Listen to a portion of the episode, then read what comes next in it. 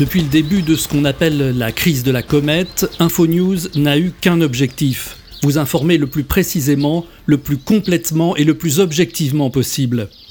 Et fidèle à notre ligne éditoriale, nous avons décidé de vous faire vivre ces derniers instants au plus près de l'événement. C'est pourquoi je me trouve en ce moment en direct au Pays de Galles, plus exactement à Port Merion, un village dont le nom évoquera peut-être quelque chose à certains d'entre vous.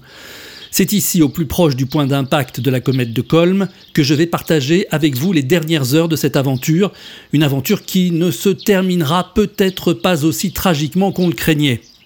En effet, ce matin, vers 7 heures, les instruments optiques des observatoires des pays riverains du Pacifique ont enfin pu capter la première image de la comète en temps réel.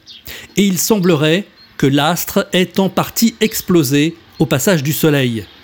Si ces informations se confirment, ça voudrait dire que l'impact ne sera peut-être pas aussi important qu'attendu et que ses conséquences pourraient être moins dramatiques. Je vous retrouve sur InfoNews dès que nous aurons des informations plus fiables. Oh